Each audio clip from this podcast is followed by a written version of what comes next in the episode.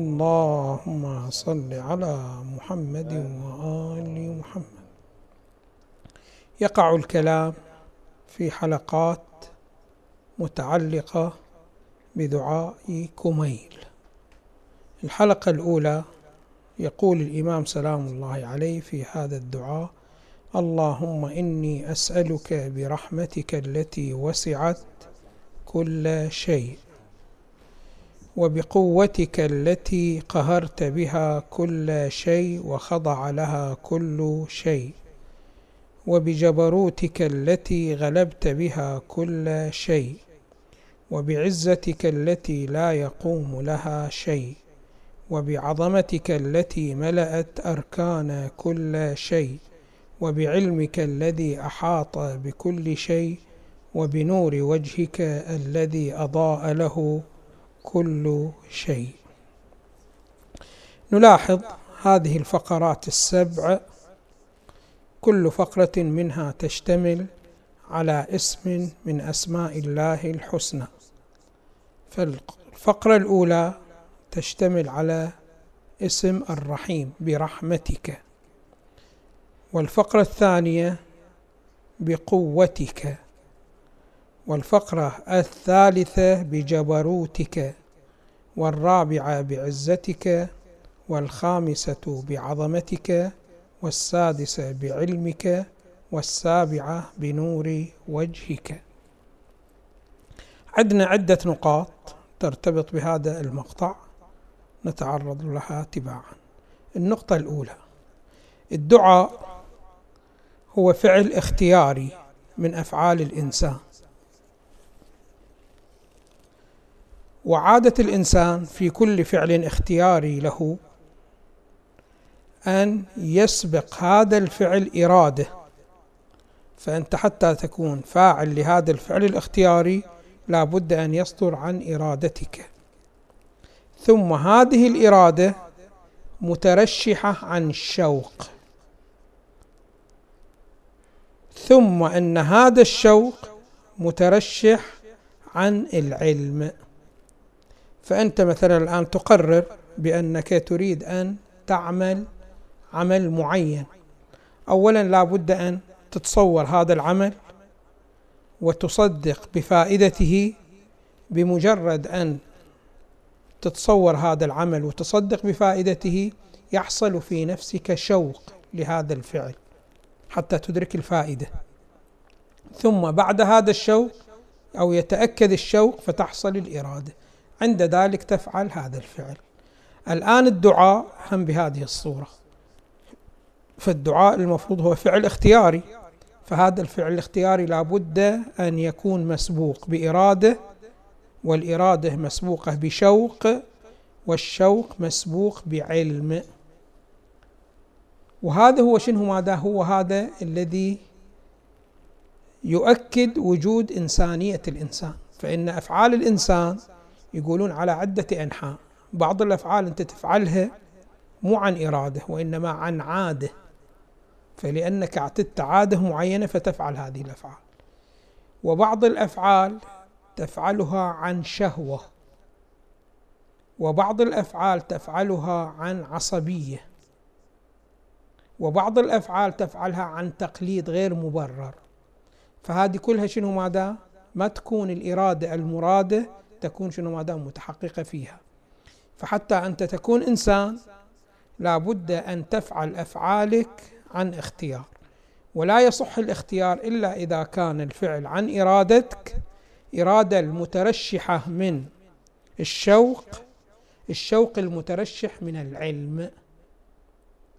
فالآن إذا شخص من الأشخاص يفعل الفعل لأن التيار الجمعي أخذه لهذا الفعل. يعني هو ما تصور الفعل وما صدق بفائدته وإنما لأن المجموع كله اتجه هذا الاتجاه هو يتجه في هذا الاتجاه. فيقولون هذا ليس بإنسان من هذه الحيثية. فإذا دائما وأبدا الإنسان إذا أراد أن يفعل أي فعل اختياري لا بد أن يكون مسبوق بهذه الأمور. إرادة قبلها شوق وقبلها شنو؟ ماذا؟ علم. النقطة شنو ماذا الثانية. الإنسان حتى نعرف بأنه كيف تتحقق الإرادة وكيف يتحقق الشوق وكيف يتحقق العلم حتى يقرر الإنسان أن يدعو. يقولون الإنسان إذا التفت إلى نفسه شاهد فقدانه لكل الكمالات. فالإنسان إذا التفت إلى نفسه يشاهد بأنه لا علم له ولا قدرة ولا صحة ولا أي كمال. هذه من ناحية. من ناحية ثانية إذا شاهد الوجود الذي هو قباله يشاهد هناك وجود هو صرف الكمال. فكما أن الإنسان إذا شاهد نفسه شاهد فقره ومحض الفقر يشاهد أمامه وجود الله سبحانه وتعالى الذي هو محض الغنى ومحض الكمال محض العلم محض القدرة محض الحياة. الإنسان الله سبحانه وتعالى جعل فيه عدة غرائز. وهذه الغرائز تسهل على الإنسان حياته. فلذلك يقولون بمجرد أن الإنسان يدرك حيثية من الحيثيات بأنها هي حيثية كمال الإنسان فيه غريزة تدعوه للارتباط بالكمال. كذلك شنو هذا بالجمال. فكل شيء حسن وكل شيء جميل علم قدرة صحة عافية حياة الإنسان ينجذب إليها. لماذا ينجذب إليها؟ لأنه يحتاج فقط أن يدرك بأن هذا كمال. مباشرة بعد ما يحتاج إلى دورة يمارس هذه الدورة حتى شنو ماذا؟ حتى يميل إلى الكمال. لا الله سبحانه وتعالى خلق فيه كذا ميل. فيستحيل أن يكون هناك إنسان سوي يدرك الكمال بأن هذا كمال وما ينجذب إليه. يدرك الجمال وما ينجذب إليه. هذه يعبر عنها بالأمور الفطرية في الإنسان. اذا الإنسان فقط يحتاج إلى الإدراك. إدراك بأنه فلان كمال فلان جمال مباشرة ينجذب إليه بلا توقف. النقطة الثالثة الله سبحانه وتعالى عرف نفسه إلى شنو ماذا؟ إلى الإنسان بصفاته وكماله. ثم دعا الإنسان إلى التدبر في هذه الصفات وفي هذه الكمالات إلى أن يصدق الإنسان بأن الله سبحانه وتعالى صادق في هذه الأمور. واساسا لماذا الله سبحانه وتعالى شوفوا الآن كثير من الصفات القرآن يشير إليها ولكن علماء الفلسفة يقولون بأنه نحن لو لم يأتي القرآن بهذه الصفات إحنا نثبت هذه الصفات لله سبحانه وتعالى. خب فلماذا القرآن جاء بهذه الصفات حتى شنو ماذا ينبه الإنسان لهذا الأمر. فعند ذلك يبحث الإنسان فيثبت هذه الأمور بالدليل العقلي. فعندهم شنو ماذا قاعدة؟ بأن الله سبحانه وتعالى إذا ثبت بأنه وجود صرف فقطعا فيه كل كمال. وإلا لو كان يفقد كمال من الكمالات راح يضر بصرافته الوجودية. فالله سبحانه وتعالى لأنه وجود صرف فهو له كل كمال. فإذا إحنا ضمينا هاي المقدمات كلها إلى بعضها البعض لا بد أن يصدر الدعاء من الإنسان. أنت تلتفت إلى نفسك فتشخص نقصك. كل واحد منا مر مرتبة من حياته ليس بعالم ثم صار عالم. مر بمرتبة من حياته ليس بقادر ثم شنو ماذا صار قادر. أو شنو ماذا قد يكون له كمال ولكن هذا الكمال ما يضمن وجوده إليه. يمر عليه مدة من الحياة أو فترة في حياته يفقد هذا الكمال. إذا الإنسان يدرك أنه شنو ماذا وجود ناقص. بلا إشكال ثم يدرك وجود الله سبحانه وتعالى وهو وجود كامل. والناقص أين يذهب؟ بما هو ناقص يذهب إلى الكامل. فلا بد أن يكون شنو ماذا؟ هناك دعاء. إذا الدعاء ما يمكن أن الإنسان يستغني عن الدعاء. والله سبحانه وتعالى بحسب ما تقتضيه حكمته فإنه شنو ماذا؟ يجيب الداعي إذا دعاه. فإذا الدعاء لا بد شنو ماذا؟ أن يتحقق. إذا الدعاء أمر ضروري التحقق. والإنسان ما يمكن أن يستغني عن شنو ماذا؟ عن الدعاء. إلا إذا فرضنا إنسان ما يعتقد فقره أو يعتقد فقره ولكن لا يتعرف على الله سبحانه وتعالى أو يتعرف على الله لكن ما عنده ثقة بالله سبحانه وتعالى. وكلها هذه أمور شنو ماذا غير طبيعية. فإن الطبيعي في الإنسان أنه يدرك نقصه فإذا كان إنسان ما يدرك نقصه فهذا أمر ليس بطبيعي. كذلك إدراك كمال الله سبحانه وتعالى إدراك الكمال ثم التعلق بكمال الله سبحانه وتعالى. فطبيعي شنو ماذا؟ الدعاء شنو ماذا؟ لا بد أن يتحقق من الإنسان ومن سائر الممكنات. وعندنا إحنا آية قرآنية تقول شنو ماذا؟ أنا ما حافظنها الآن لولا دعاءكم قل قل لا يعبأ بكم ربي لولا دعاؤكم. بهي الصورة؟ فعلى أي حال الكل هو شنو ماذا؟ متوجه إلى الله سبحانه وتعالى. الآن التوجه إلى الله سبحانه وتعالى بعدة ألسن. فمرة أنت تتوجه إلى الله سبحانه وتعالى يقولون بلسان المقال. يعني تطلب حاجتك من الله سبحانه وتعالى بألفاظك. وأخرى بلسان الاستعداد. فأنت إذا عندك كمال من الكمالات أنت مستعد له. الله سبحانه وتعالى يعتبر هذا الاستعداد هو شنو؟ هذا السؤال. فيفيض عليك هذا الأمر. فمثلا الآن الإنسان مستعد لأن يحصل على العلم. الله سبحانه وتعالى بمجرد أن يوجد فيك هذا الاستعداد يعتبر هذا لسان للدعاء. فالله سبحانه وتعالى يستجيب لك ويعطيك. وإن لم تسأل بلسان الألفاظ وبلسان المقال. خب هنا دائما ورد عندنا شنو ماذا في؟ آداب الدعاء بأنه الإنسان إذا أراد أن يدعو من الله شيء من الشيء من الأشياء ويطلب حاجة من الحاجات فدائما شنو ماذا يذكر؟ أولا شنو ماذا؟ الأسماء الإلهية. التي هي توافق هذا الأمر الذي يطلبه من الله سبحانه وتعالى. فهذه شنو ماذا؟ ذكر الأسماء الإلهية في الابتداء. يقولون أولا لتذكير النفس.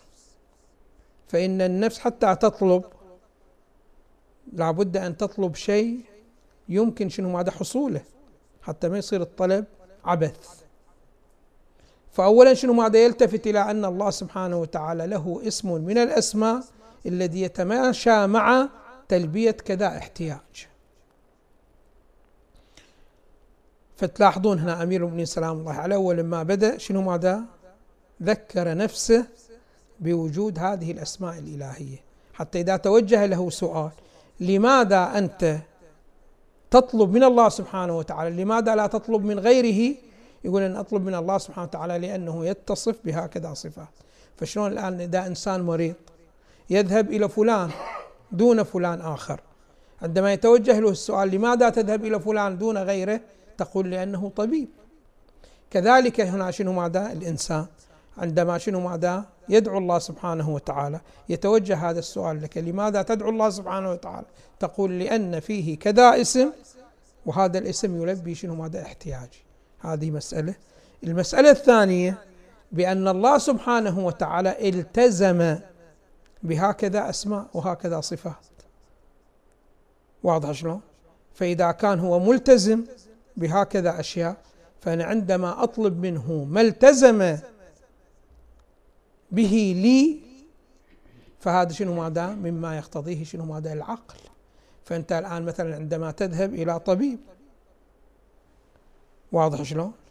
وتعرض عليه شنو ماذا؟ حالتك. ثم يقول أنا الصراحة ما أعرف هذا شنو ماذا؟ مرضك إلى آخره. مباشرة أنت إلك أن تحاجه وتقول أنت حاط لك طبيب.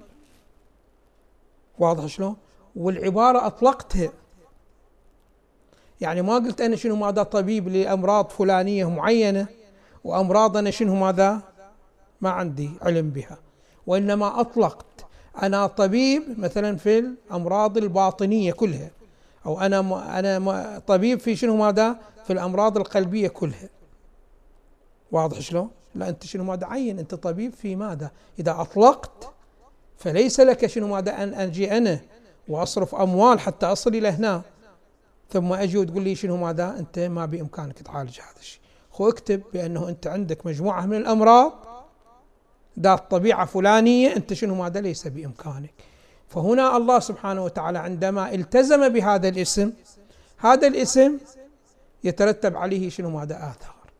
فالسائل يطلب منك ما يتناسب مع هذا الاسم ويحجك لو لم تستجب له إذا جاء تحت طائلة هذا الاسم. فإذا إذا تشوفون شنو ماذا كثير عناية في الأدعية بالأسماء الإلهية. كما تلاحظون هنا بأنه هذا المقطع الذي يشتمل على سبع فقرات يشتمل على شنو ماذا على سبعة أسماء إلهية. فمثلا الاسم الأول اللهم إني أسألك برحمتك التي وسعت كل شيء. الرحمة ما هي؟ الرحمة يقولون هي الحيثية التي تجعل الله سبحانه وتعالى يعطي كل محتاج ما يحتاجه. فالله سبحانه وتعالى إذا كان هو الكامل بل لا يمكن أن نتصور ما هو أكمل من اللي قباله ما هو؟ هو الناقص. والناقص اللي قبال الله سبحانه وتعالى ناقص في كل حيثياته. فلاحظوا انت الآن. الآن أنت عندك أمور ثلاثة. عندك ذات. وعندك صفة. وعندك فعل. يقولون أنت ناقص في كل هذه الحيثيات. أنت ناقص في ذاتك. بحيث أنت الله سبحانه وتعالى إذا ما يعطيك وجود أنت ما لك أي أثر. فالله سبحانه وتعالى يعطيك وجود في ذاتك وكذلك يعطيك وجود في صفتك وكذلك يعطيك وجود في فعلك. فأنت ناقص مطلق في كل الحيثيات الله سبحانه وتعالى غني في كل الحيثيات. واضح شلون؟ فلذلك عندما يقول رحمتي وسعت كل شيء مو ستسع كل شيء. لا هي الآن وسعت كل شيء فإن كل شيء موجود فإنما هو ممن؟ من الله سبحانه وتعالى وبرحمة الله سبحانه وتعالى. فإذا كان الله سبحانه وتعالى هو يلتزم على نفسه بأنه الرحيم أول آية في القرآن هي بسم الله الرحمن الرحيم. واضح شلون؟ فهو ملتزم في نفسه باسم الرحمن الرحيم. واضح شلون؟ وأنا ناقص فمن الطبيعي أتوجه إليه. وإذا الله سبحانه وتعالى قال لي إيش عندك جاي لي؟ أقول له لأنك أنت قلت عن نفسك الرحمن الرحيم. والرحمن الرحيم هو الذي يفيض الوجود على من؟ على الناقص وعلى المحتاج. وأنا محتاج وأنت غني. واضح شلون؟ وأنت بحيث تعطي وتسد حاجة الناقص. فلذلك بدأ الإمام سلام الله عليه اللهم إني أسألك برحمتك التي وسعت كل شيء. الفقرة الثانية وبقوتك التي قهرت بها كل شيء. الآن الله سبحانه وتعالى عندما يكون هو رحيم هل يكفي اسم الرحمة إلى أن شنو أتوجه إليه؟ لا. أنا ما أتوجه إليه إلا إذا أيقنت بأنه يمكنه أن يوصل لي ما أطلبه منه. أما إذا فرضنا هو بإمكانه أن يعطي ولكن ما يضمن إلي إيصال ما يعطيه. كان يحصل هناك مانع. واضح شلون؟ فما توصل إلي العطية. بعد هذا أنا أروح إليه؟ ما أروح له ما يفيدني. لأنه صحيح هو عنده ويعطي ولكن ما عنده ضمان لإيصال هذا الذي يعطي. لا الله سبحانه وتعالى أمير المؤمنين يلتفت لهذا الشيء يقول وبقوتك التي قهرت بها كل شيء وخضع لها كل شيء. فأنا عندما أتقدم إليك واضح شلون؟ أتقدم إليك بما أنت رحيم واحد يعني فيك حيثية الإعطاء للناقصين والأمر الثاني أنه ما يمكن أن يكون هناك مانع لإيصال ما تفيضه على الناقص. واضح شنو؟ فإذا الله سبحانه وتعالى رحيم يعني يفيض عليك ما تحتاجه. والأمر الثاني أنه شنو ماذا؟ لا مانع يمنع إيصال ما تحتاجه. لماذا؟ لأنه هو القوي. زين. تعالوا إلى الفقرة الثالثة. وبجبروتك التي غلبت بها كل شيء. ما هو الجبروت؟ الجبروت يقولون هو القوة ولكن القوة الطاغية الشديدة واضح شلون؟ فأنت قد تأتي شنو ماذا بقوة؟ هذه القوة تغلب. لكن ما تنهي المانع من أساسه. تحد من تأثير المانع. واضح شلون؟ ولكنه شنو ماذا من أساسه؟ لا. يتدخل هنا الجبروت. فالجبروت هو القوة ولكن قوة جدا طاغية. فشوف أنت الآن أنت مرة شنو ماذا عدو يعيق حركتك. فأنت تستطيع أن تغلبه وتواصل شنو ماذا حركتك. ولكن ما تأمن مرة ثانية بأنه العدو يريد شنو ماذا يحاول يعيق حركتك. واضح شلون؟ فهنا أنت شنو ماذا مو جبروت. أما إذا تدخلت بقوة وهذه القوة أساسا أزالت المانع من أساسه. انتهى بعد أمره. هذه يسمونها شنو ماذا جبروت. فالجبروت هي عبارة عن القوة التي تقلع تقلع المانع شنو ماذا من أساسه. واضح شلون؟ والقوة دي شنو ماذا القوة العادية هي التي تزيل المانع ولكن ما تضمن عدم تجدده. أما هاي الجبروت لا. محفوفة بالحكمة طبعا الحكمة لا بد منها. كل هالصفات محفوفة بالحكمة. فهنا شنو ماذا يقول؟ وبجبروتك يعني بقوتك الطاغية التي تزيل المانع من أساسه. هاي شنو ماذا؟ الفقرة الثالثة. الفقرة الرابعة وبعزتك. التي لا يقوم لها شيء. خب العزة ما هي؟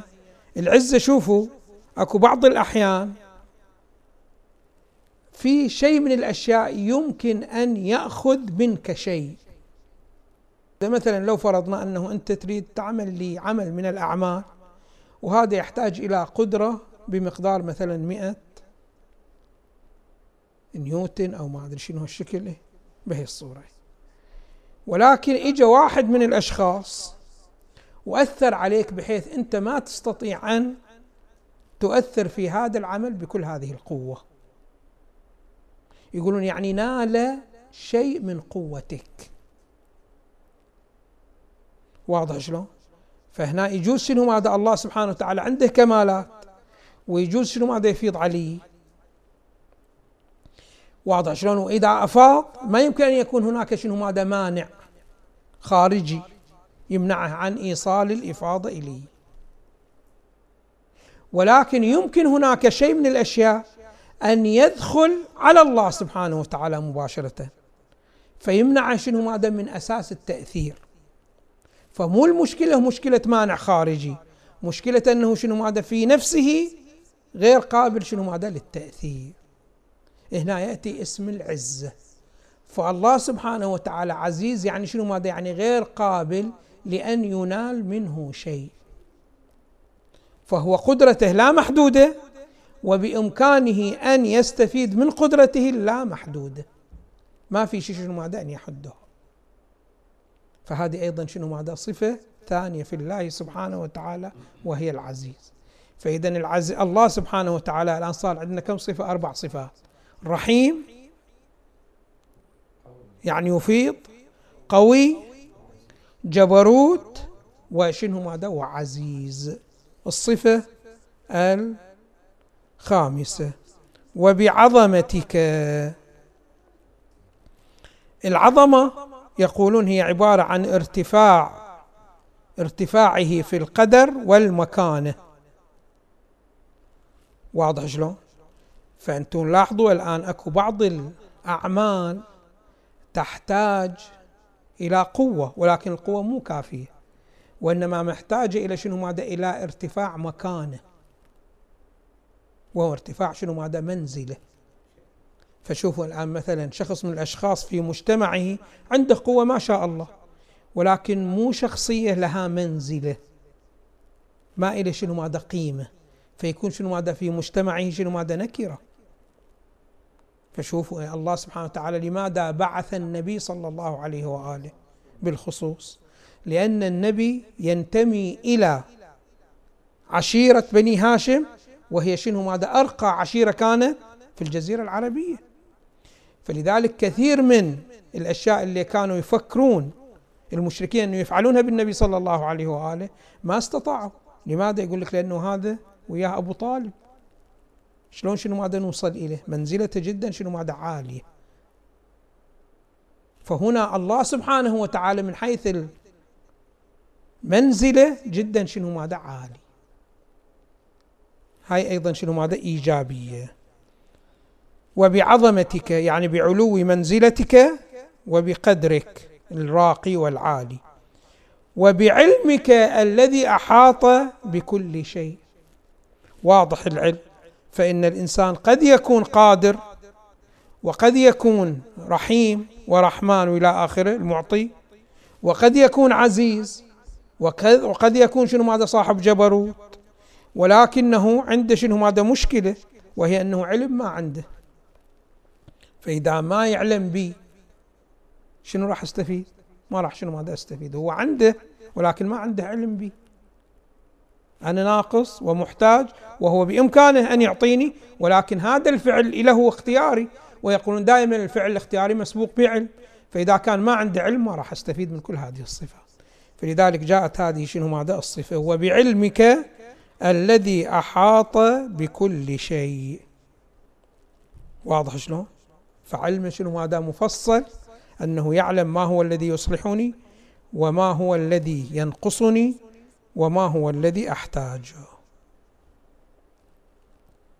فلذلك قال وبعلمك الذي أحاط بكل شيء. الفقرة الأخيرة وبنور وجهك الذي أضاء له كل شيء. هنا النور مرتبط بنور الهداية فإنه دائما يقولون النور هو ظاهر بذاته. واضح شلون؟ ومظهر لغيره. فأنت إذا دخلت هذه الغرفة ونور ما فيها وتبحث عن حاجة من الحاجات لابد شنو ماذا أن تشعل النور. فهنا أنت عندما تشعل النور النور راح يظهر إليك الحاجة. فالحاجة ظهرت لك بالنور. خب النور ظهر بماذا؟ أقول ظهر بذاته. واضح شلون؟ فهنا عندما يقول هنا الله سبحانه وتعالى أو أمير المؤمنين وبنور وجهك الذي أضاء له كل شيء يريد يبين بأنه كل عالم سوى الله سبحانه وتعالى فإنما يعلم بمن؟ بعلم الله سبحانه وتعالى فالله سبحانه وتعالى هو النور بالذات يعني هو الظاهر بالذات مظهر الأشياء شنو ماذا لغيره واضح شلون؟ فهنا وبنور وجهك يعني شنو ماذا؟ وبعلمك الذي أضاء له كل شيء. فكل شيء يريد أن يدرك شيء من الأشياء إنما يدركها شنو ماذا؟ بعلم الله سبحانه وتعالى. هذه الأسماء